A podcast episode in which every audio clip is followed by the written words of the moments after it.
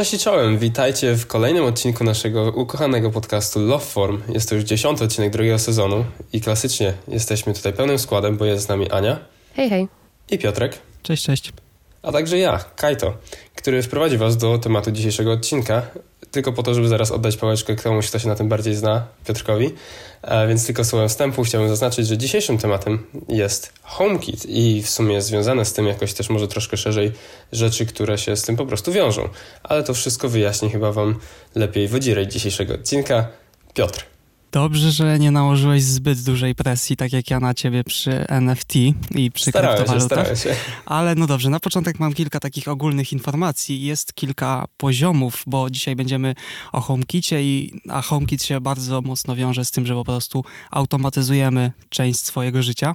I takich poziomów automatyzacji, y, czyli czegoś, co robimy regularnie, bo tylko takie rzeczy opłaca się i jest sens przyspieszać i automatyzować. Mhm. E, dziś będziemy mówić generalnie o HomeKicie, ale są też bardziej skomplikowane rzeczy, które potrafią pomóc w automatyzacji. Są to języki programowania, między innymi, których ja szczerze mówiąc e, nie bardzo lubię, mimo że robiłem kilka podejść. Nawet obecnie uczę się trochę Swifta, ale nie czuję, żeby to było coś dla mnie. Natomiast istnieje coś, co, o czym ja nie wiedziałem i z tego co wiem, bardzo wielu użytkowników macOSa też nie wie, a mamy z tym do czynienia, to znaczy mamy z tym do czynienia, jeżeli tego używamy, od 29 lat, od 1993 roku w macOSie. To komputery już wtedy były? Starsze niż my. No, dobrych kilka lat i jest to coś, co się nazywa Apple Script. Nie wiem, czy słyszeliście, obiliście się o coś takiego? Nie, nie. Nie, pierwsze, dosłownie pierwsze słyszę. Jest to, ale na przykład Automator, kojarzycie z macOSa? Tak, właśnie ja myślałem, że o tym mówisz, no. To kojarzę to jest coś, co się delikatnie wiąże, ale tylko bardzo delikatnie. Generalnie Apple Script to, Apple Script, no, Apple Script to jest język, jak sama nazwa mówi, do skryptów, czyli komend wywołujących określone działania. Na pierwszy rzut oka, patrząc na linijki kodu, bo tak to może wyglądać, to troszkę przypomina programowanie. I faktycznie może mieć z tym coś wspólnego, bo te języki mogą się nawzajem wymieniać informacjami, ale według mnie jest to dużo prostsze do nauki, a aktualnie jestem po około tysiącstronnicowej lekturze Sala Sogojana, czyli software dewelopera Apple, który by odegrał bardzo dużą rolę w powstaniu czy Apple Scripta, czy Terminala, czy Automatora, czyli wielu tych rzeczy odpowiedzialnych właśnie za takie oddolne zarządzanie komputerem. Zwykli użytkownicy właśnie dość rzadko z tego korzystają, ale dla techników czy osób właśnie, którzy lubią automatyzować to, co na co dzień robią, to jest praktycznie chleb powszedni. I po tej książce szczerze mówiąc, bardziej pokochałem macOSa, jeszcze bardziej go doceniłem, bo mimo, że... Dało się jeszcze bardziej? Właśnie y, tylko teraz tak rzucę kilka y, przykładów, na które, y, które może kogoś zachęcą do tego, ale może właśnie do tematu jeszcze kiedyś powrócimy, jak trochę bardziej się podszkolę. Nie wszystko było oczywiście dla mnie zrozumiałe. Generalnie po jakichś 400 stronach już zaczęło się robić podgórkę, bo wchodziły bardzo, bardzo informatyczne skróty, nie skróty, takie rzeczy, które bardzo wiele wiąże się rzeczy z innymi rzeczami i trochę mi te połączenia w głowie nie siadały, ale z, generalnie jeżeli chodzi o same skrypty, to sprawia to przede wszystkim bardzo dużo i faktycznie mocno przyspiesza pracę, bo poczynając nawet od takich rzeczy, które oszczędzają dosłownie kilka sekund, jak jednym kliknięciem, jednym skrótem klawiszowym odpala się ostatnio polubiona piosenka ze Spotify'a. Komputer dosłownie sam robi te rzeczy i sam klika w określone miejsca w ekranie za nas. Natomiast stworzyłem sobie też taki skrypt, który pomaga mi przed podcastem, pomaga mi, trochę przyspiesza pracę. Mam coś takiego, że notatki piszę w zasadzie już teraz w Apple'owych notatkach, jakoś do nich wróciłem z Notiona, przestawiłem się i mam taki skrypt, który kopiuje ostatnią notatkę, czyli te z tekstem do odcinka, wkleja ją w Pages, tworzy nowy dokument na biurku z nazwą odcinka i otwiera plik na pełny ekran, żeby wygodnie się to czytało, bo oryginalne notatki na pełnym ekranie są takie sobie. I dodatkowo jeszcze w tle odpala mi GarageBanda, minimalizuje do takiego małego okienka z lewej strony ekranu, zamyka karty, które są niepotrzebne, bo generalnie przy odpaleniu od razu pojawia pojawiają się różne opcje, których nie potrzebuję, chcę tylko widzieć, że timeline idzie i coś tam się nagrywa.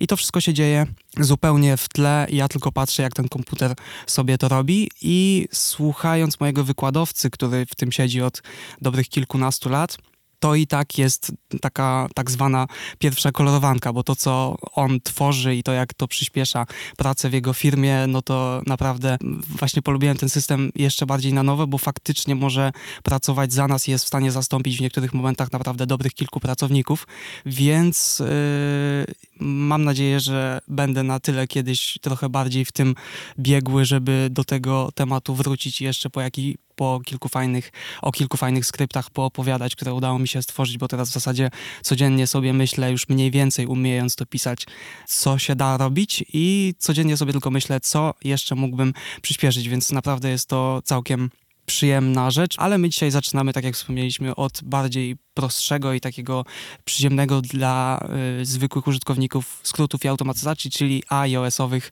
skrótów i shortcutsów.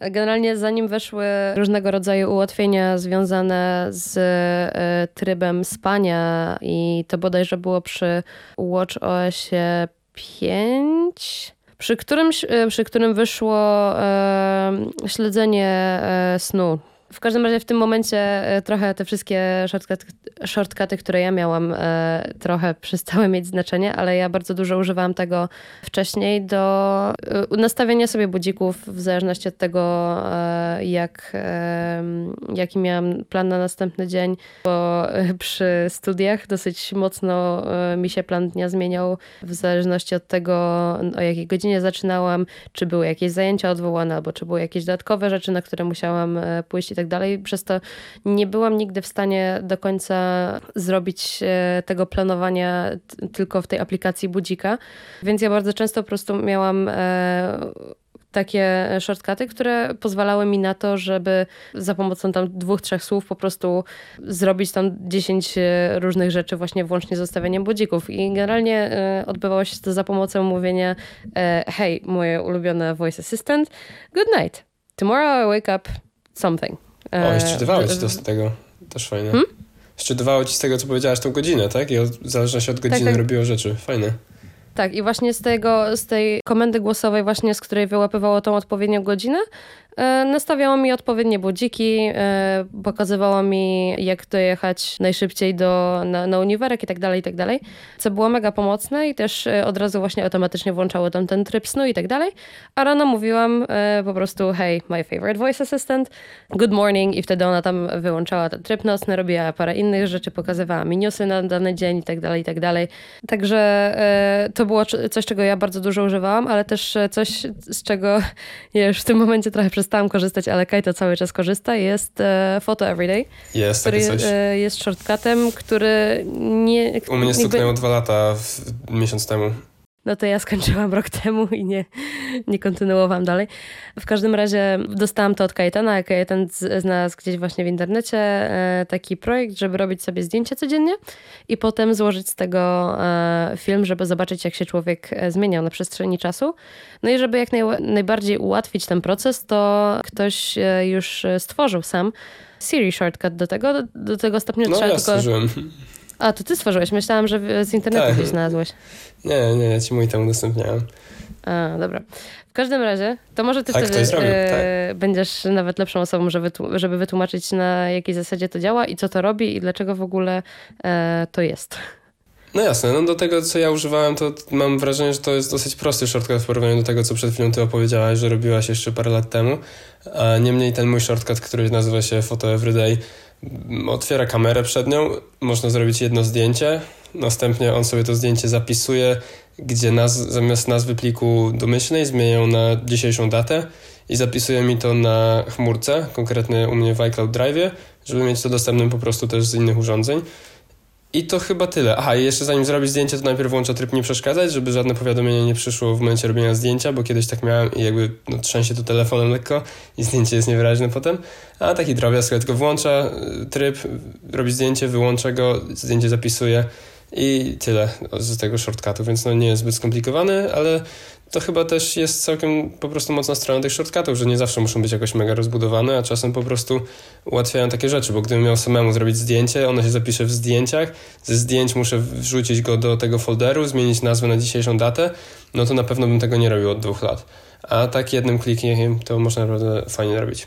A timelapsa robiłeś, robisz sam, czy to w ogóle jeszcze nawet nie zaczynałeś? Timelapse zrobiłem z pierwszego roku, e, praktycznie całego i zrobiłem samemu go w Premierze Pro i to jest sporo roboty. E, fajnie byłoby to zautomatyzować. Właśnie zastanawiam się, czy takimi skryptami, o których mówiłem, dałoby się to zrobić na przykład przez iMovie, bo to jest po prostu zdjęcie na jakiś krótki okres i wchodzi następne, więc ciekawe, czy dałoby się to też zautomatyzować. Tak, tylko najtrudniejsze w tym jest wyrównanie tego, żeby zawsze w tym samym miejscu była twarz na zdjęciu, bo ja się staram okay. to zrobić, żeby było na środku, ale potem jeszcze muszę to wyrównać, żeby było idealnie na środku. Ja mhm. tak mam w premierze po prostu trzy linie przecinające się w dwóch miejscach i wtedy są jakby to moje źrenice oczu, więc jakby tam to, do tego to wyśrodkowuję.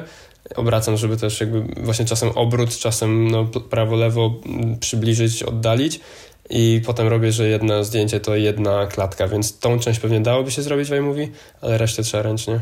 Czyli najfajniej by było, gdyby aplikacja aparatu pokazywała ci takie trzy punkty, żebyś już potem tego nie musiał y, sam wyrównywać w programie. No, to jest jedna opcja, tylko pytanie, czy dałoby się, żeby tak idealnie faktycznie się słuchać tej aplikacji też. Na pewno jest grid, ale nie wiem, czy to by nie było za mało. Grid to za mało trochę, no ja tego grida mam włączonego ogólnie, ale to jest za mało troszkę i też mi się wydaje, że on nie jest włączony w momencie, kiedy przez shortcut się odpala zdjęcia, bo to mam normalnie na aparacie, ale jak shortcutem się odpala, to chyba nie. E, no niemniej tam jest takie stres za mało, tak jak mówisz. I, I tak wydaje mi się, że ciężko byłoby zawsze tak idealnie to dołożyć, szczególnie jak czasem robię zdjęcia nie samemu sobie, tylko w tle są jacyś inni ludzie, z którymi akurat gdzieś jestem, więc też by było to takie trochę mało no po prostu troszkę mniej wygodne, żeby idealnie trzeba było zrobić zdjęcie, o czekajcie powtórka, bo źle coś zrobiłem. A więc no, to, to by było sobie optymalne. Ale tak, taki skrócik korzystam z niego.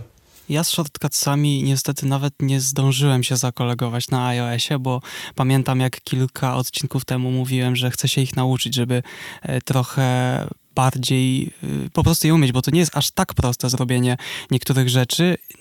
Natomiast jak już miałem nawet pomysły, jakie rzeczy chciałbym zrobić, to przyszedł moment, w którym postanowiłem jeszcze bardziej ograniczyć korzystanie z telefonu. To był mniej więcej ten okres, kiedy mm, chciałem mm. zastąpić telefon w ogóle Apple Watchem, więc z mojego telefonu wyleciało bardzo dużo aplikacji. W zasadzie odblokowując go, mam tylko widget z kalendarza i wszystko, cała reszta jest pochowana, a generalnie o, potrafiłbym się ograniczyć do jakichś trzech aplikacji, z których o, o social mediach też mówiłem, że wyleciały praktycznie wszystkie, więc naprawdę nie mam w zasadzie czego y, automatyzować, bo no wszystko, co chciałbym sprawdzić, no to już muszę wykręcić z palca, dlatego może bardziej zająłem się tym macOSem. Także no nie mam nawet jednego skrótu w tej chwili. No może to i zdrowo. To no, telefon, telefon ma ten plus, że bardzo łatwo cokolwiek na nim zrobić, ale ma ten minus, że bardzo łatwo cokolwiek na nim zrobić. I łatwo się wrzucić w jakieś social media czy cokolwiek przypadkiem, niemalże odpalając telefon, jak się ma to ale to ja jestem tutaj też po twojej stronie łódki chyba i staram się mieć jak najmniej. Mam tylko jedną kartę na telefonie i na niej są same praktyczne aplikacje bez social mediów. No i komunikatory w sumie to jeszcze tylko to. No to ja mam dwie karty, ale pierwsza karta to są same te iOS-owe aplikacje typu kamera, muzyka, pogoda, kalkulator, e, podcasty, zegar i tak dalej, a na drugiej e, mam widgeta na jedną trzecią i kilka aplikacji i to jest dosłownie tyle. Wszystko inne siedzi sobie w AppDrawerze. Polecam taki jeden film, wkleję go w opisie gość pokazał, jak zrobić przezroczyste widgety, że na odblokowując telefon masz tylko i wyłącznie tapetę i przesuwając w odpowiednich miejscach ze stoka, yy, znaczy w stoku jest część tapety, w której stoi widget i przesuwając w górę dopiero się pojawia, ale tak to ekran jest czysty, bardzo ładnie to wygląda. Więc jeżeli ktoś ma mało rzeczy, a albo są to tylko widgety, to też fajna opcja zrobienie sobie tylko tapety i jeżeli ewentualnie widgety, to pamiętając w którym momencie jest tylko przesuwać po tapecie ekran i nagle się pojawia pojawia. Fajnie to wygląda. To jest też fajne w momencie, kiedy się nie chce mieć aplikacji tak, że od góry się uzupełniają, tylko chciałoby się na przykład mieć mm -hmm, część u góry, -hmm. część na dole, jak na Androidzie. Prawda. To y, nie wiem, czy jeszcze y, opowiadacie o jakimś skrócie? Ja mam jeszcze w sumie minimalne może słowo do powiedzenia o shortcutach, ale to nie wiem na ile jest ciekawe, na ile tylko doświadczenie mogę swoje przedstawić. Używam też shortcutów do łatwego zapisywania sobie swoich wydatków, o czym chyba gdzieś już na podcaście mówiłem naszym, e, ale shortcut, który, który polega na tym, że najpierw pyta o kwotę, potem pyta o opis tego, który wpisuję z palca, a potem jeszcze kategoria, które z góry ustaliłem i tylko listę mi pokazuje, wybieram jedną z kategorii i na koniec miesiąca sobie to w Google Sheetsie w Google Sheetsie przygotowałem sobie dobre miejsce do przyjmowania tego i to mi ładnie formatuje wszystko, że można łatwo, ładnie mieć podsumowanie wydatków z danego miesiąca. I to jest wygodniejsze od aplikacji jakiejś? Jakiej? Mm, no, budżetowych aplikacji to jest y, no, co najmniej dużo. Wiesz co, nie korzystałem nigdy. Na pewno jest dużo, ale ja po prostu jestem zakochany w Google Sheetsach i lubię tam robić wiele rzeczy, bo jest duża elastyczność tego, co można robić po prostu jak samemu to się robi, a nie tylko się do aplikacji dostosowuje. Natomiast myślę, że to nie jest najprostsze rozwiązanie. Tak jak mówisz, pewnie łatwiej jest w jakiejś aplikacji gotowej, ale ja po prostu chcę mieć tą elastyczność i trochę no, pod siebie to być w stanie zrobić bardziej. Więc u mnie to działa, a na pewno nie u wszystkich by zadziałało, bo ja na przykład robię tak, że to są w sumie w tym momencie trzy inputy są z danego shortcuta, więc je oddzielam e, albo takim ukośnikiem w jedną stronę, ukośnikiem w drugą stronę, pionową kreską i potem tego szukam formułami w Google Sheetsach, żeby oddzielić te dane z powrotem, bo tak to się w jednej linijce zapisują z danego, no, dany wpis. Także to nie jest najprostsze na pewno, ale no nie, mi się podoba. E, także chciałem o tym powiedzieć. I drugie coś, co może już trochę idzie w kierunku naszego tematu dzisiejszego odcinka. Mam jeszcze dwa guziki z shortcutów na włączenie moich dwóch światełek Philips Hue, które mam w pokoju, które czasem działają, które czasem nie działają, ale mam takie shortcuty. To a propos świateł, nie wiem, czy to jest dobry moment na jest recenzję. moment na to. To jest chyba, tak, też mi się wydaje, dlatego klasyczny recenzyjny fragment ode mnie, niezbyt długi, y, bo dwie rzeczy tylko na dzisiaj chodzi o to, że od y, chyba miesiąca, miesiąc temu przyszła do mnie paczka od firmy, którą miałem z tyłu głowy dobrych kilka lat, w zasadzie od kiedy zobaczyłem ich pierwszy produkt, wtedy jeszcze na Kickstarterze, czyli trójkątne panele LEDowe Nanoliv, które w ilości 15 sztuk, bo są dwie paczki, dwie możliwości, 9 i 15. Tę większą udało mi się zakupić, kilka lat mi to zajęło wyczekanie na dobrą okazję, bo ogólnie te panele są mega drogie, ale w końcu udało mi się je kupić w nie najgorszej cenie i udało mi się trochę pobawić przez ostatnie parę tygodni w układanie różnych kształtów i będąc przy tym warto wspomnieć o aplikacji, poza tym, że ma trochę niejasną ikonę, bo oczywiście rozumiem skąd się wzięła na niej liść, ale patrząc na nią czasem, jak wchodzę w listę aplikacji, taki ułamek sekundy zawsze zastanawiam się, co to właściwie jest, więc nie wiem, czy bym na ich miejscu trochę nad tym nie, poprac- nie popracował, ale na szczęście po wejściu bo takie rzeczy mnie bardzo potrafią denerwować, ale na szczęście po wejściu aplikacja jest całkiem ładna. I właśnie fajne jest to, że można wpisać tam model paneli, jakie się posiada i ich ilość i potem y, zamiast rozkładać wszystko na podłodze czy na ścianie w ciemno, to można sobie w aplikacji wejść w konfigurator kształtów i potem y, po ułożeniu sobie są też podpowiedzi jakieś tam, co ludzie układają i tak dalej, listy, także wygląda to nieźle i potem taki kształt, który ułożyliśmy w aplikację, możemy VAR rzucić na ścianę, więc y, fajnie można ocenić, jak to się będzie komponowało. Także trochę czasu to zaoszczędza i też daje trochę zabawy wieczorem mm, w oglądanie sobie, co jeszcze mogę ułożyć. Jeśli chodzi o wykonanie, to jest y, bardzo dobrze. Jedynie na początku myślałem, że ten złożony kształt, bo je się łączy takimi w dwóch miejscach, natomiast tych łączeń jest na tyle, że jeden jedną krawędź możemy złączyć tylko jednym, jedną wtyczką, to myślałem, że po złożeniu takiego kształtu będzie trochę bardziej zbita konstrukcja, a rozpada się praktycznie przy każdej próbie podniesienia, więc jeżeli mm, no nie ma możliwości, żeby to stało oparte, co bardzo chciałem, bo wtedy można dość często zmieniać ten kształt, więc mamy tylko dwie opcje sensowne, albo to na czymś leży i wtedy jest ok, bo też możemy przepinać, no ale leży i tego nie ruszamy, albo po prostu przyklejamy to na ścianę i wtedy już w ogóle wiele nie zrobimy. Co do przyklejania na ścianę, to fajnie jest, fajne jest to, że w pudełku między każdym panelem jest folia, którą możemy właśnie sobie służyć do tego, po pierwsze, żeby się nie rysowały w pudełku, ale też można je wykorzystać, żeby sobie przyczepić je na ścianę jakimś delikatnym klejem i ułożyć i żeby też na ścianie zobaczyć, czy będzie to dobrze wyglądało dokładnie w tym miejscu i czy będzie równo. I teraz parę słów o samych LEDach, bo to nie właściwie tutaj chodzi i muszę przyznać, że byłem w ciężkim szoku, bo to są najlepsze, jakie kiedykolwiek widziałem. Może też nie miałem wiele styczności, ale no są rewelacyjne. Barwy są bardzo, ale to bardzo intensywne. Jasność, jasność maksymalna to jest już w ogóle kosmos, a do tego mamy możliwość ustawiania scen, stylów przejść i szybkości przenikania, także mm, no, pod każdą okazję praktycznie można można coś ustawić, na przykład oglądając sobie F1 ustawiam barwy, znaczy ustawiam, teraz była przerwa sezonu, ale na szczęście już się kończy i Na można sobie ustawić barwy zespołowe, czy na jakiś, nie wiem, koncert oglądamy, czy jakieś wydarzenie i można fajny klimat w pokoju sobie zrobić, mm, czy na wieczór jakieś bardziej stonowane kolory, czy wręcz stroboskop na jakąś imprezę, bo najkrótszy moment zmiany światła, zanikania to jest bodajże 0,2 sekundy, więc naprawdę możemy to dość mocno... Można animacje robić na tym jakieś, co? Praktycznie tak, no trzeba by było tego mieć pewną ilość, ale właśnie przez to, że te zmiany są takie szybkie, to często jest to wykorzystywane na koncertach, tylko że no w takiej naprawdę hurtowej ilości. Więc generalnie produkt świetny, cena niestety bardzo dużo, bo wyliczyłem, że można za tyle kupić około 300 metrów taśmy LEDowej w? RGB, więc naprawdę przelicznik ile jest kosztuje? dość mocny. Y, 15 sztuk kosztuje około 1,5 tysiąca złotych. Fu, matka. Więc jest Okej, to, to nie spodziewałem się no, takiej ceny. dość dużo, no. Niestety. Sporo.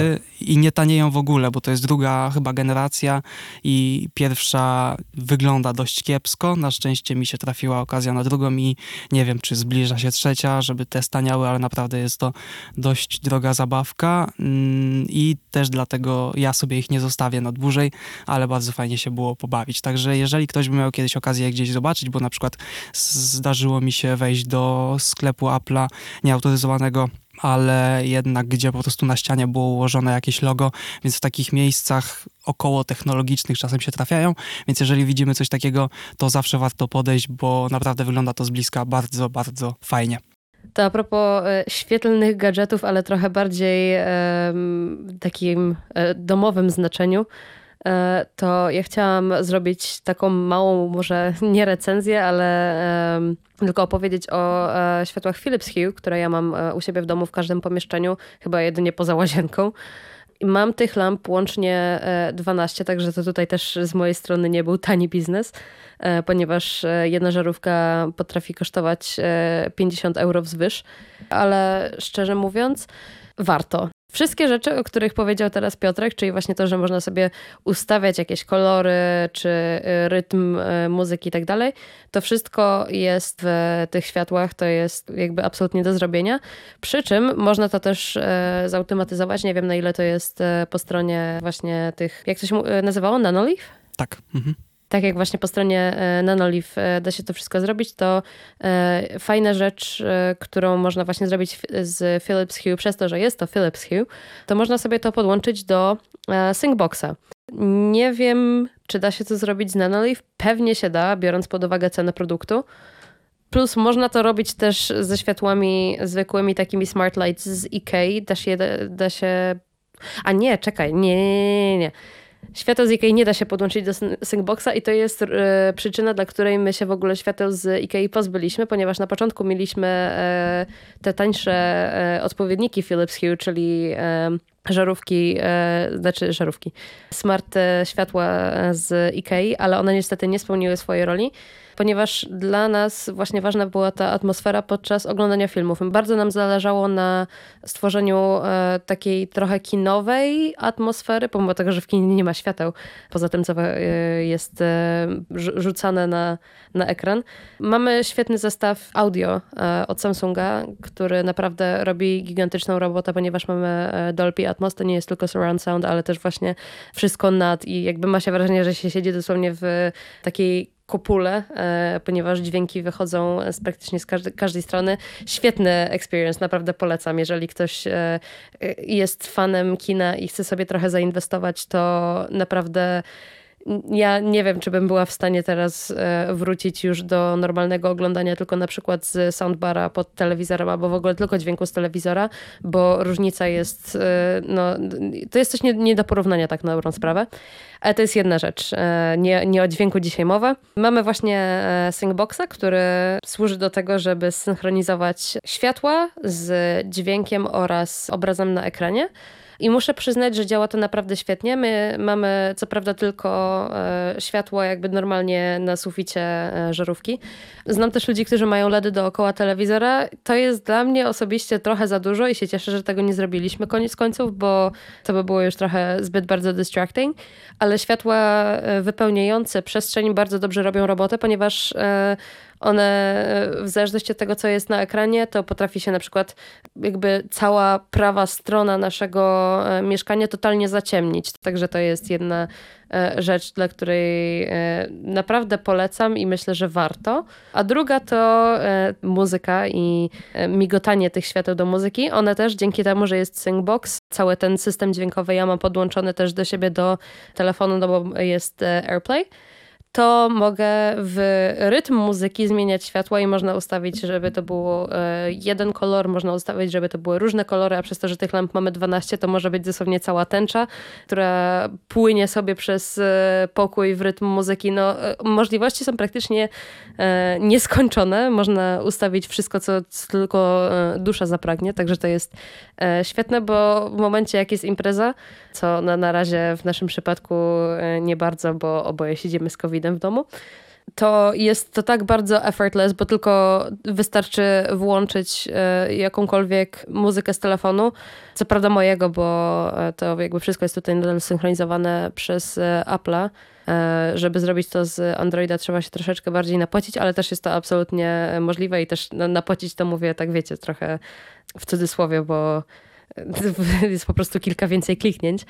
Ale właśnie przez to, że y, mój telefon też jest na y, tym cudownym voice assistant, które, które, które się nazywa Siri, bądźmy tutaj poprawnie politycznie, to wystarczy, że przez ten cały hałas tylko trzeba powiedzieć do e, Siri, żeby zmieniła piosenkę, ponieważ HomePod jest e, też jakby pod ten cały system podpięty, to nie trzeba nawet telefonu w pewnym momencie dotykać, czy w ogóle nie trzeba go dotykać, ponieważ e, wystarczy tylko Siri powiedzieć, że hej Siri, będziemy słuchać muzyki, ale włącz też światła i jest impreza. Także tutaj jest taka trochę automatyzacja, ale bardziej. Integracja też... ładna wszystkiego. Tak, jest integracja, ale właśnie takie day-to-day -day life e, rzeczy, jak na przykład e, wyłączanie się świateł, jak wychodzimy z domu, bo przez to, że e, te światła Philips Hue można automatyzować, to my trzymamy wszystkie te światła na tak jakby włączonym włączniku od światła, także my włączników światła nie tykamy, jedynie robimy wszystko z aplikacji, ale to tylko na przykład jak kładziemy się spać, ponieważ mamy też automatyzację taką zrobioną, że my oboje wstajemy o tej samej godzinie, i mamy zrobione tak, że żeby nie być, że tak powiem, oślepionym e, światłem z rana, od godziny tam, e, od powiedzmy pół godziny przed naszym budzikiem, te światła stopniowo zaczynają się coraz bardziej e, włączać, także włączać. E, także jeżeli ktoś z nas się nawet wcześniej obudzi, to też nie jest taki totalnie blast po prostu w oczy, że jest e, pełne światło, tylko one e, powiedzmy tam gdzieś dopiero na 10 minut po naszym przebudzeniu są na tej docelowej mocy, także to jest też świetna rzecz. No i też to właśnie, że mamy tą geolokację, że jak wychodzimy z domu, to światła się automatycznie wy, wyłączają i jak wchodzimy do domu z powrotem, to one się automatycznie włączają. Ewentualnie jeżeli siedzimy w domu, to one się po prostu o e, dziewiątej kompletnie wyłączają i dopiero się włączają wieczorem jak e, zajdzie słońce. Także to jest też e, super, bo to jest coś kompletnie, o czym teraz już nie myślę. Jak e, byśmy mieli teraz gdzieś pojechać na wakacje, to ja się nie boję o to, że a co jeżeli zostawimy światło w domu włączone, albo nawet można wręcz przeciwnie, jeżeli ktoś się na przykład boi o, o okradzenie domu czy coś takiego, my się o to nie boimy, bo mieszkamy w bloku mieszkalnym, także tutaj ryzyko jest dosyć małe, ale można sobie zaprogramować, żeby różne światła się o różnych porach w różnych miejscach domu włączały, tak jakby, żeby żeby symulować, że ktoś jest w domu, co myślę, że dla domów jednorodzinnych jest e, bardzo fajną rzeczą do e, przemyślenia. Chociaż tutaj mam anegdotę na ten temat, bo znam osobę, która ma bardzo dużo automatyzacji, łącznie z bramą i drzwiami wejściowymi i opowiadała kiedyś jak, y, że po pierwsze wszystkie rzeczy jej się otwierają, tej osobie, gdy jest w pobliżu. I teraz tak, wyszedł rano z domu, więc wszystko mu się pozamykało, czyli drzwi wejściowe na y, ten, na spust i brama garażowa i od wyjazdu z domu się zamknęła, po czym odwiózł córkę do szkoły, a później wracał tą samą drogą do pracy, obok domu, ale nie chciał wjeżdżać do domu i przejeżdżając obok domu dostał kilka minut później informację na telefonie, że brama do domu jest otwarta, garażowa jest otwarta i drzwi są otwarte i wręcz uchylone, nice. bo tam miał też uchylone. coś takiego, że razem z otwarciem zasuwki w drzwiach one się lekko uchylają, żeby po prostu było łatwiej wejść, żeby nie trzeba było klamki naciskać i no jadąc do pracy dostał informację, że w zasadzie dom jest otwarty dla każdego. Nice. No to takich automatyzacji my nie mamy i myślę, że nigdy nie będziemy mieć, bo jednak e, jesteśmy ludźmi, którzy przez to, że no, mój e, na przykład rodzinny dom został niestety e, okradziony w zeszłym roku, to myślę, że ja już będę polegać tylko i wyłącznie na takich zupełnie twardych zabezpieczeniach, aczkolwiek nie ma zamka, którego się nie da jakoś tam otworzyć bez, bez danego klucza. Także ja, jeżeli tutaj e, o to chodzi, to myślę, że takich smart zamków, tego typu rzeczy raczej nie będę mieć. Chyba, że na jakiś odcisk palca albo coś takiego, ale to e, myślę, że jest tylko taka fanaberia, którą przy powiedzmy obecnym trybie życia, jeżeli nie będę jakimś nie wiadomo jakim CEO czy czegoś, to nigdy myślę tego typu rzeczy nie będę mieć, także zostanę przy tradycyjnym tutaj e, kluczu i, i zamku. Z całym HomeKitem jest bardzo ważna ta granica wejścia, że ona jest taka niska, chociaż do tego za zaraz jeszcze wrócę, bo mam z tym delikatny problem, a będzie się to wiązało właśnie z drugą rzeczą, o której mam dosłownie dwa słowa i jest to coś, co mi polecił kupić kolega do HomeKita, czyli lampka nocna od Xiaomi, e, dokładnie model e, Bedside 2 i oglądając jej recenzję prawie wszyscy powtarzali dwie rzeczy. Po pierwsze, że jest z kiepskiej jakości plastiku, a po drugie, że barwy są trochę wyblakłe, więc można się było zniechęcić, ale mimo wszystko polecił mi to, spróbowałem i miło się zaskoczyłem, bo z oboma tymi rzeczami, yy, z tymi argumentami się nie zgadzam i praktycznie Fakt, całość jest plastikowa, ale po pierwsze mówimy tutaj o mimo wszystko niezbyt drogim produkcie, dlatego, tak jak Ania dlatego że tak jak Ania powiedziała, lampki potrafią kosztować 50 euro więc i tak nie są tanie. Tutaj mówimy o lampce, ja ją kupiłem za około 100 zł, więc też nie jest to, a jest podłączona bezpośrednio do HomeKitu, co też nie jest takie oczywiste wśród wielu urządzeń, więc nie jest to wygórowana kwota, za którą moglibyśmy oczekiwać yy, szlachetnych metali i tak dalej, jak od Apple'a.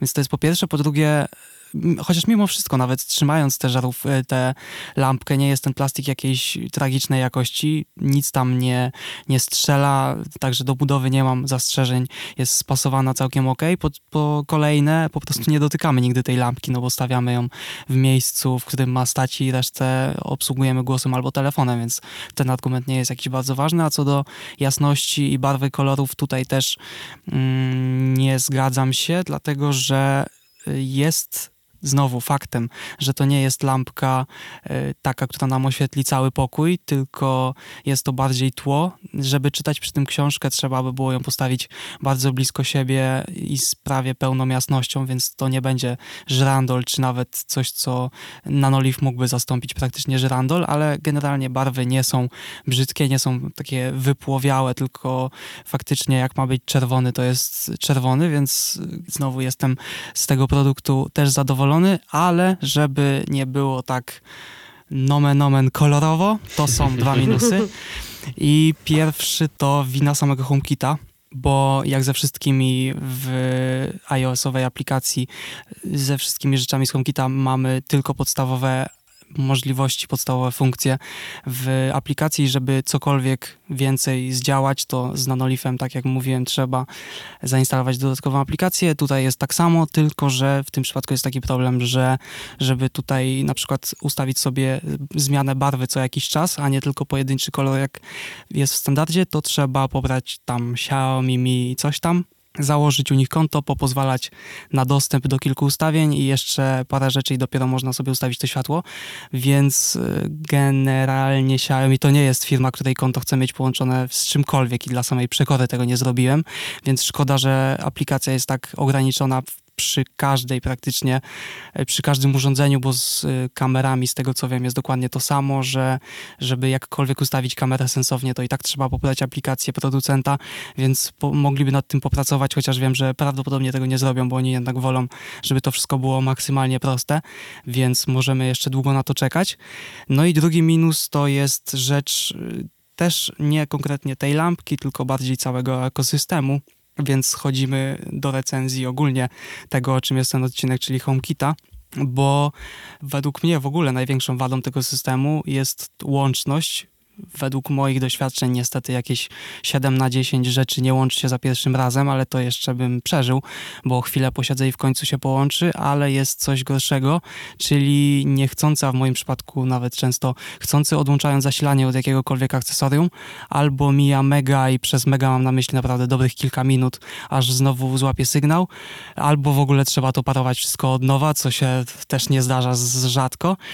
Powiedziałem, że chcący albo niechcący. Zdarza się na przykład to, czy mówiła Ania, że nie korzysta z kliknięć, to kliknięcie włącznika światła do żarówki jest czymś, co mamy zakodowane w głowach od początku życia praktycznie, więc odłączając sobie taką żarówkę HomeKitową przez przycisk, nawet przez przypadek, to odcinamy jej kompletnie zasilanie i znowu trzeba ją, no może jeśli nie parować, to znowu mija bardzo dużo czasu, zanim złapie się z HomeKitem, żeby to wszystko działało sprawnie. I druga, drugi przykład to jest taki, że ta lampka na przykład bedside, której używam tylko wieczorem, nie lubię jej mieć podłączonej przez cały dzień i wiem, że wykorzystuję te rzeczy, które na przykład jak telewizor wyłączony nie ciągną zbyt wiele prądu, ale jakoś nie lubię, żeby było to przez 90% czasu, kiedy w ogóle mam to urządzenie, było włączone, więc yy, podłączam je wieczorem dopiero, a rano odłączam i kolejne 10 minut mija, chociaż 10 minut mija to i tak nie jest najgorzej, bo ja sobie pójdę coś zrobić i to w końcu zadziała,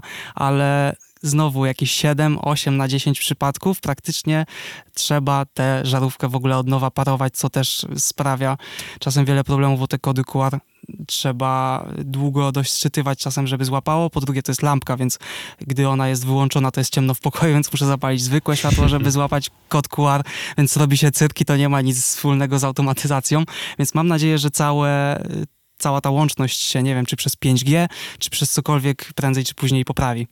No, to brzmi trochę jak e, utrudnienie życia, nie, a nie ułatwienie, także... Nie mieliśmy sobie łatwiej, no właśnie. Także tutaj, no, trochę debatable, jakby, tak jak powiedziałeś, że te build quality, czy sama jakość tych świateł, jakby kolory tych świateł nie są najgorsze, to właśnie tego typu rzeczy, e, to jest coś, co właśnie psuje trochę ten experience, I to jest właśnie też przyczyna, dla której my zrezygnowaliśmy z tych świateł z i po prostu do wielu rzeczy nie można ich było podłączyć. I też jest jedna rzecz, która mi się teraz przypomniała, bo się zastanawiam, dlaczego my w sumie tak e, się bardzo szybko zdecydowaliśmy zwrócić te lampy. I to było to, że one delikatnie, ale naprawdę delikatnie bzyczały. I siedzisz sobie w pokoju i słyszysz tylko takie jak kiedyś te jarzeniówki stare. Tak, w szkole jakby się było. Tak, i po mhm. prostu to było tak irytujące, że jak tylko zobaczyliśmy, że one się nie łączą z właśnie z syncboxem i tymi innymi rzeczami, to było takie, dobra, zwracamy, koniec. No i te niektóre wady i zalety doprowadzają nas do tego, jak teoretycznie miał się nazywać na początku ten odcinek, czyli czy to jest fanaberia i gadżet, czy faktycznie ma to sens i jest przyszłością. I moim zdaniem to są takie dwa progi, bo Pierwszy to jest e, po prostu ta pierwsza rzecz, czyli ta żarówka właśnie, czy kamera, czy jakiś czujnik i wtedy jest fajnie, no bo pojawia się w domu coś nowego, jakieś kolory, pierwsze sceny i tak dalej. I dalej jest niestety długo, długo nic, jeżeli chodzi o te sceny i budowanie i można się zniechęcić, dlatego że to jest, przyszła mi do głowy taka wcześniej e, takie porównanie, nie wiem czy trafię, bo nigdy nie grałem, ale to jest jak z Pokémonami, że jak ma się pierwszego, czy tam kilka, no to już coś tam można zacząć grać, czy czy cokolwiek się z nimi robi, ale dopiero cała zabawa pojawia się później, gdy już ma się tego na tyle dużo, że mamy i czujniki, i wkręty do kaloryfera, i jakieś kamery, i to wszystko zaczyna razem grać możemy budować sceny, które naprawdę jednym hasłem potrafią przestawić nam cały dom w wyjście, w wyjazd na imprezę, czy jakkolwiek. Więc y, to jest fajny gadżet na początku, jeżeli ma się tylko światła, ale nie zdobywamy wtedy czasu, bo zazwyczaj czy włączenie, faktycznie jeżeli mamy tego dużo, to też to jest trochę inaczej, tak jak ma Ania tych świateł wiele, więc y, Hey Siri już nam załatwi bardzo dużo, czy, chociaż wejście przez telefon i włączenie już pojedynczego światła, jeżeli mamy tylko jedno, no to nie jest automatyzacja, tylko po prostu zabawa ale prawdziwy sens zaczyna się dopiero przy budowaniu scen i ta automatyzacja właśnie, która się powinna łączyć z HomeKitem, pojawia się dopiero, gdy tych sprzętów jest na tyle dużo, że bardzo wiele rzeczy w domu się łączy z drugimi i wtedy oszczędzamy naprawdę ten czas. Więc to nie jest tak proste, żeby odpowiedzieć, czy jest to przyszłość, czy nie. Myślę, że trzeba poczekać jeszcze trochę, bo ludzie dalej wydaje mi się, że nie do końca łapią potencjał, jaki w tym jest, bo faktycznie trzeba temu poświęcić poświęcić dużo czasu. To nie jest tak, że kupujemy jedno urządzenie, czy kupujemy sobie Apple Watcha i już mamy najlepszy zegarek, tylko tutaj trzeba naprawdę trochę się wręcz po być trochę fanem tego i być hobbystą, żeby sobie poskładać trochę ten dom. I to może być duża przeszkoda dla niektórych.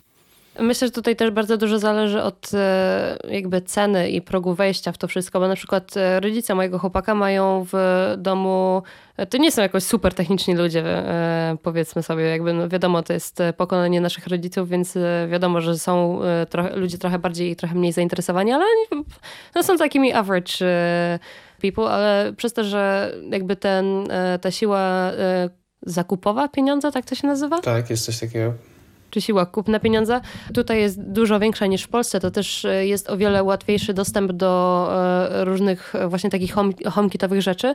Oni mają dosyć dużo rzeczy zbudowanych na Google Assistant, pomimo tego, że w ogóle wszyscy w domu mają iPhony i, i Siri, ale jest głośnik Google Assistant, więc korzystają z tego.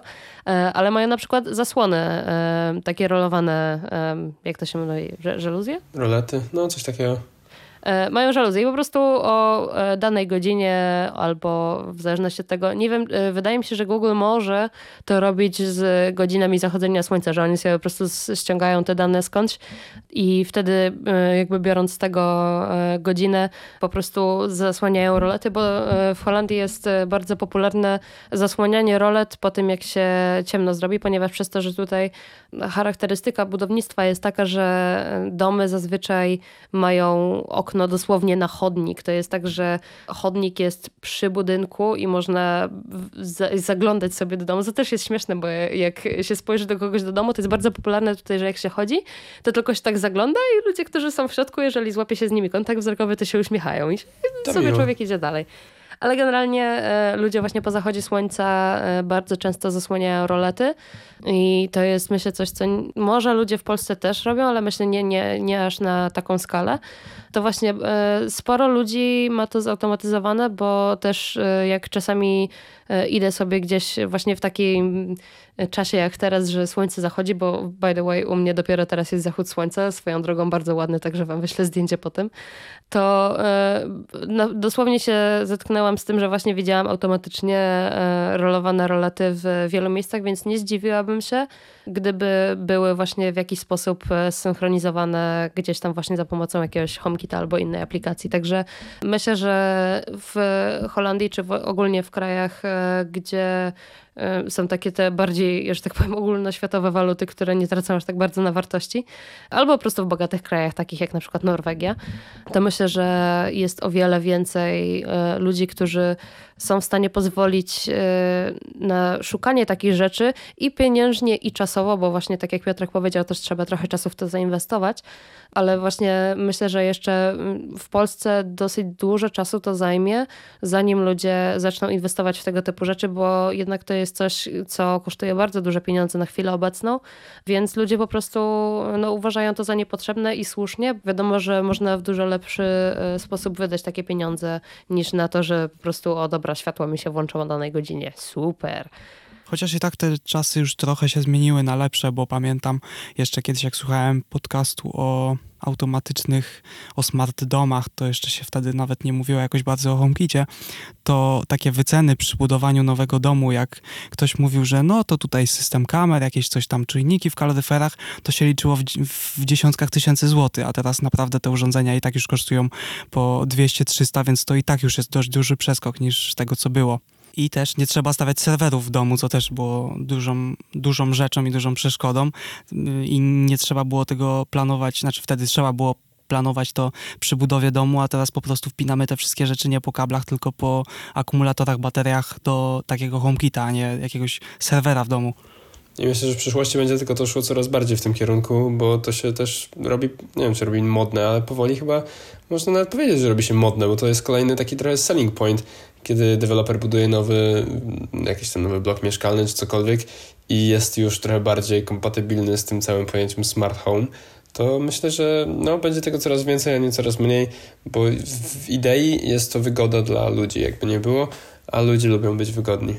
No tak, wiadomo, że to jakby jest kolejny krok jakiś, powiedzmy, w tej e, ewolucji tego, jak e, domy wyglądają, tak? Przecież kiedyś toalety nie były w domach, tylko poza domem, więc jak ktoś miał toaletę w domu, to było takie wow, no ale jakby doszliśmy do tego e, poziomu, gdzie te wszystkie takie podstawowe potrzeby są już zaspokojone, więc jakby ludzie szukają jakichś następnych rzeczy, które są już związane tylko i wyłącznie, wyłącznie z wygodą.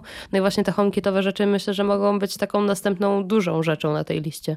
Warto też dodać, że do tej pory mówimy o akcesoriach właśnie HomeKitowych, czyli o czymś, co ma oznaczenie na pudełku, że wspierane jest przez Apple'a i nie ukrywajmy, że nie jest to jakiś ogromny wyrywek rzeczy, które są dostępne w sklepach, tylko to dalej jest mimo wszystko i dlatego też ceny wyglądają tak, jak wyglądają, ale jest też opcja dodania rzeczy do aplikacji DOM poprzez tak zwaną bramkę i tutaj uchylę ją tylko delikatnie, chodzi o Homebridge'a, mm, czyli bramkę, która ze zwykłych, y, ale trochę inteligentnych akcesoriów, czyli takich, które mają dostęp do internetu, a prawie wszystko, znaczy prawie wszystko, bardzo, bardzo duża część rzeczy, takich jak jakieś odświeżacze powietrza, czy coś takiego, ma już swoje aplikacje, więc ma też dostęp do, yy, do Wi-Fi i ma swoje pluginy. I to wygląda tak, że Powiedzmy, że mamy odświeżacz powietrza i chcemy go trochę zautomatyzować. Taki klasyczny kupiony w sklepie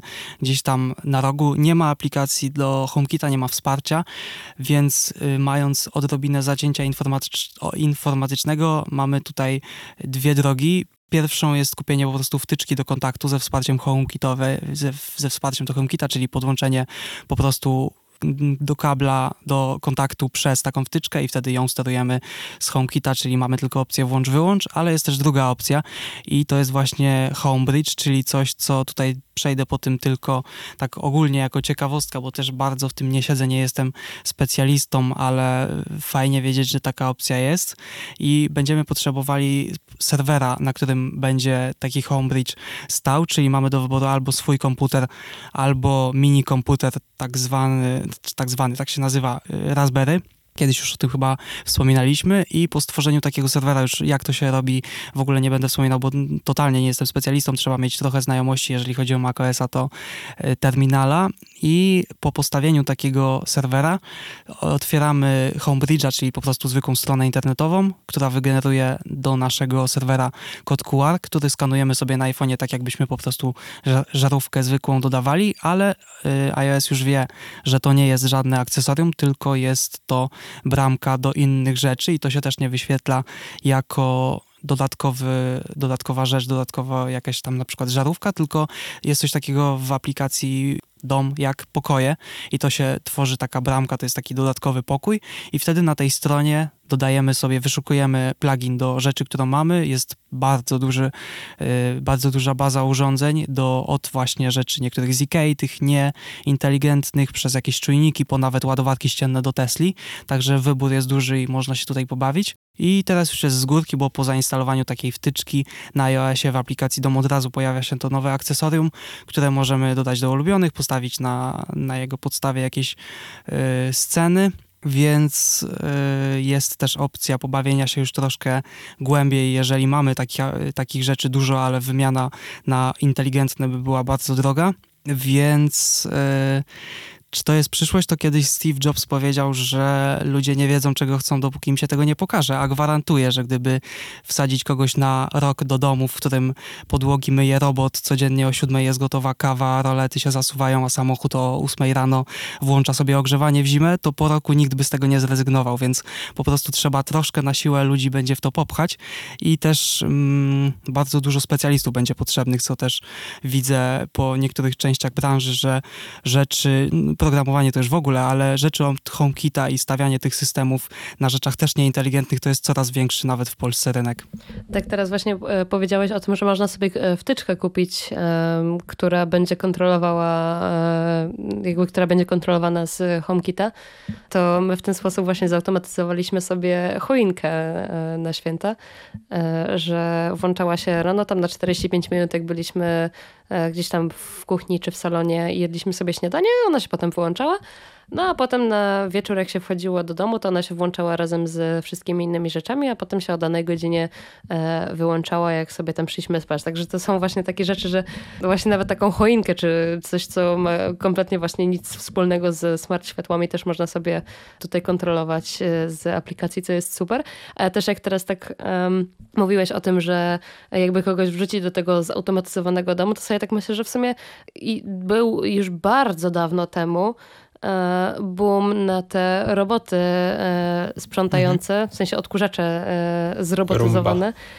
Rumbę, tak, iRobot, co w sumie jest świetną rzeczą, że właśnie można było je tam poustawiać, o jakiej godzinie powinny sprzątać i tak dalej, i tak dalej. One też sobie teraz w obecnych czasach od razu tworzą jakby plan mieszkania i najbardziej optymalną ścieżkę, żeby to mieszkanie sprzątnąć. Także myślę, że taka rumba to będzie coś, w co na pewno zainwestuję, jak już będę miała dom, ponieważ na razie mamy super odkurzacz, on jest świetny, jakby zgina się w pół, żeby nie trzeba było siebie zginać w pół, jak się pod kanapą sprząta i tak dalej, ale myślę, że jednak taki zautomatyzowany robot to będzie e, robot sprzątający, no, odkurzacz.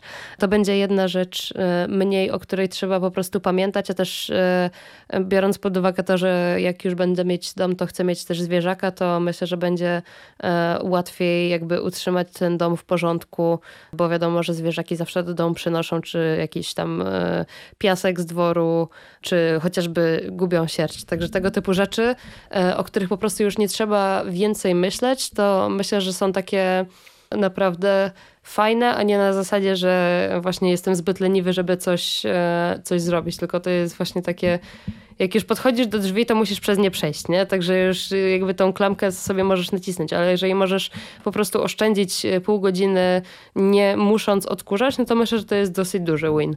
Wstawię też kilka linków do YouTube'a, bo poszukałem sobie, oglądając rzeczy do tego odcinka, y, gości, którzy mają bardzo dużo rzeczy w domu zautomatyzowane, więc wstawię jeden taki przykład, gdzie dosłownie na każdym kroku od łazienki przez przedpokój coś się dzieje i bardzo ciekawie się to ogląda, co też daje parę inspiracji, bo nie trzeba od razu wkładać tysięcy złotych, żeby cały dom ustawić na nowo, tylko zaczynać sobie od takich małych i powoli, mając perspektywę tego, na przykład jaką scenę chcielibyśmy zbudować, to żeby dokupować sobie odpowiednie, konkretne rzeczy. To też może być ciekawe dla kogoś, kto chciałby zacząć żeby sobie przede wszystkim w ogóle pooglądać, co jest, bo czasem nie zdajemy sobie sprawy, jakie rzeczy już zostały wymyślone, a są, pojawia, a są na przykład bardzo fajne. Fibaro, taka firma, chyba nawet polska, zrobiła kiedyś HomeKitowy przycisk, po prostu taki jak z filmów, jak prezydent klika, i się wtedy odpala scena, więc nie trzeba mówić nic do Siri, tylko gdzieś tam na stole czy przy łóżku był jeden wielki czerwony przycisk, który klikałeś i coś się nagle zaczynało dziać, więc bardzo dużo takich fajnych rzeczy istnieje i warto je sobie przejrzeć, jeżeli się chce wejść w temat. Spoko, taki guzik. To to jest, ten przycisk, to muszę po powiedzieć, że jest całkiem ciekawa rzecz. Tak sobie pomyślałam, że gdybym miała taki przycisk, to do czego bym go używała? Pierwsze to jest, co, co mi przyszło do głowy, to jak wiecie, są te takie automatyczne um, karmniki dla zwierząt, w sensie wiecie, że feeders, e, że po prostu o danej godzinie się e, dana ilość jedzenia wrzuca, wpada do miski, to po prostu na zasadzie, żeby e, powiedzmy jakąś tam nad tym cały czas kontrolę mieć, jak się jest w domu, żeby wiecie, kot nie siedział i nie czekał, po prostu patrzył na tą miskę na 10 minut przed i miałczał i po prostu był zdruzgotany, że to jeszcze nie wypadło, to po prostu na takie powie codzienne day to day można sobie tam po prostu pacnąć e, w ten przycisk i e, jakby to my decydujemy, kiedy to będzie. A jeszcze jakbyś wyszkoliła kota czy psa, żeby sam sobie klikał, Oj, nie, nie, nie, nie, nie, bo wtedy będzie bardzo gruby. Także e, to akurat nie. Aczkolwiek widziałam filmiki właśnie jak koty czy psy potrafią się porozumiewać z właścicielami właśnie za pomocą różnych przycisków. Także jest to do zrobienia, ale jeżeli chodzi o samemu wydzielanie sobie porcji jedzenia, to myślę, że w przypadku zwierząt to nie jest zbyt dobre. Także automatyzacja spoko, jak powiedzmy wyjeżdżam tam na jakieś e, wakacje i e, nie mam kogoś, kto jest w stanie przyjść każdego jednego dnia, e, dać zwierzakowi jedzenie, to to jest akurat super, ale też trochę zabiera jednak z relacji ze zwierzakiem. Także są pewne rzeczy, których myślę nie warto automatyzować, tylko zostawić je mimo wszystko, bo to są takie momenty, a nie mm, obowiązki, bym powiedziała.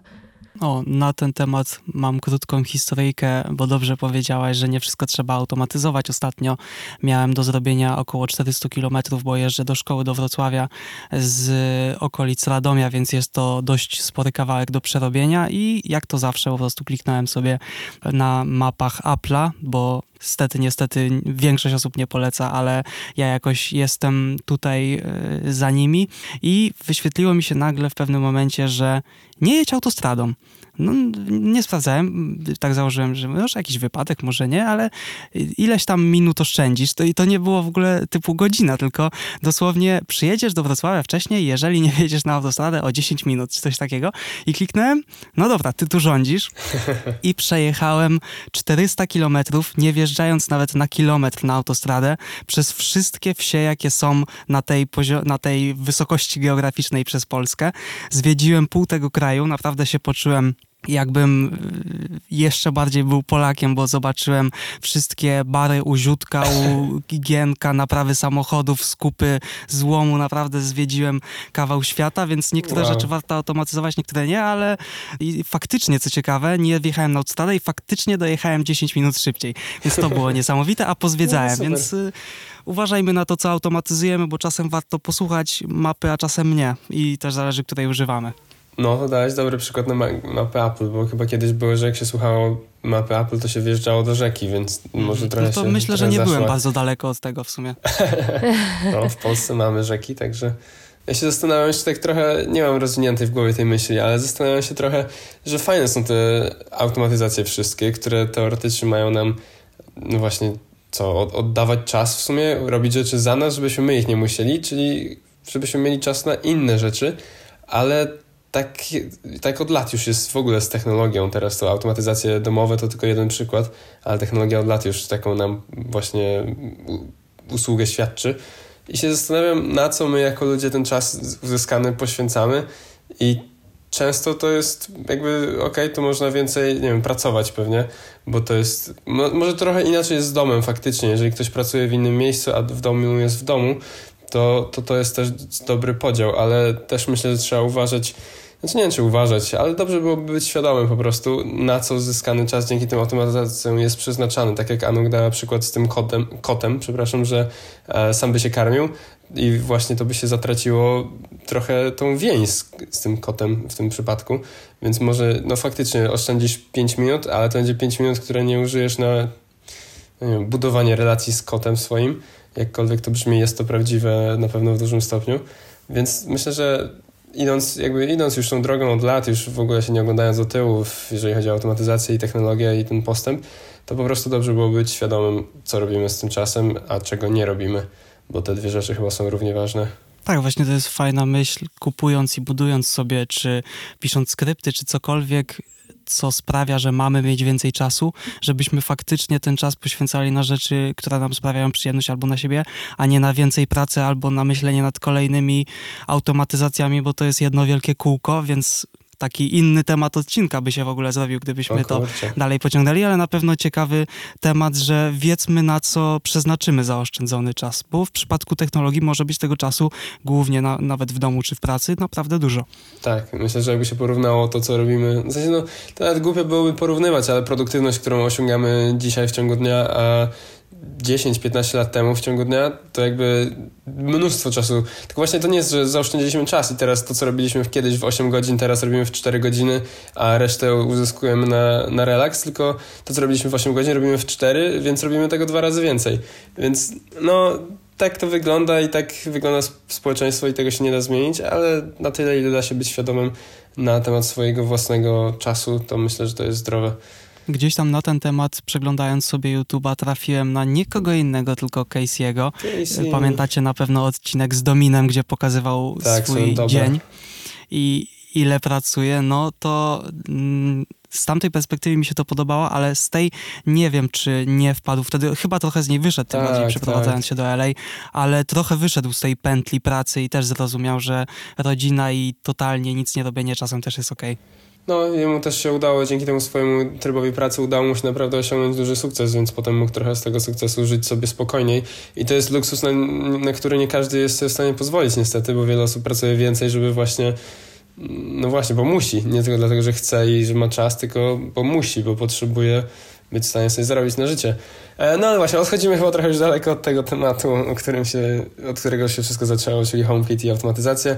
Może wrócimy, tak jak Piotrek powiedziałeś kiedyś, do tego tematu w ogóle, na co ten czas jest poświęcany, zyskany, a na co nie jest i te okolice. Ale na dzisiaj chyba możemy wrócić do, do, te, do tego, od czego się zaczęło i pytanie, czy już się nie kończy. Ja już więcej nie mam nic zapisane, szczerze mówiąc. Ja już też powiedziałam o wszystkim, co chciałam i nawet więcej, bo mi się kilka rzeczy przypomniało, jak mówiliście, także...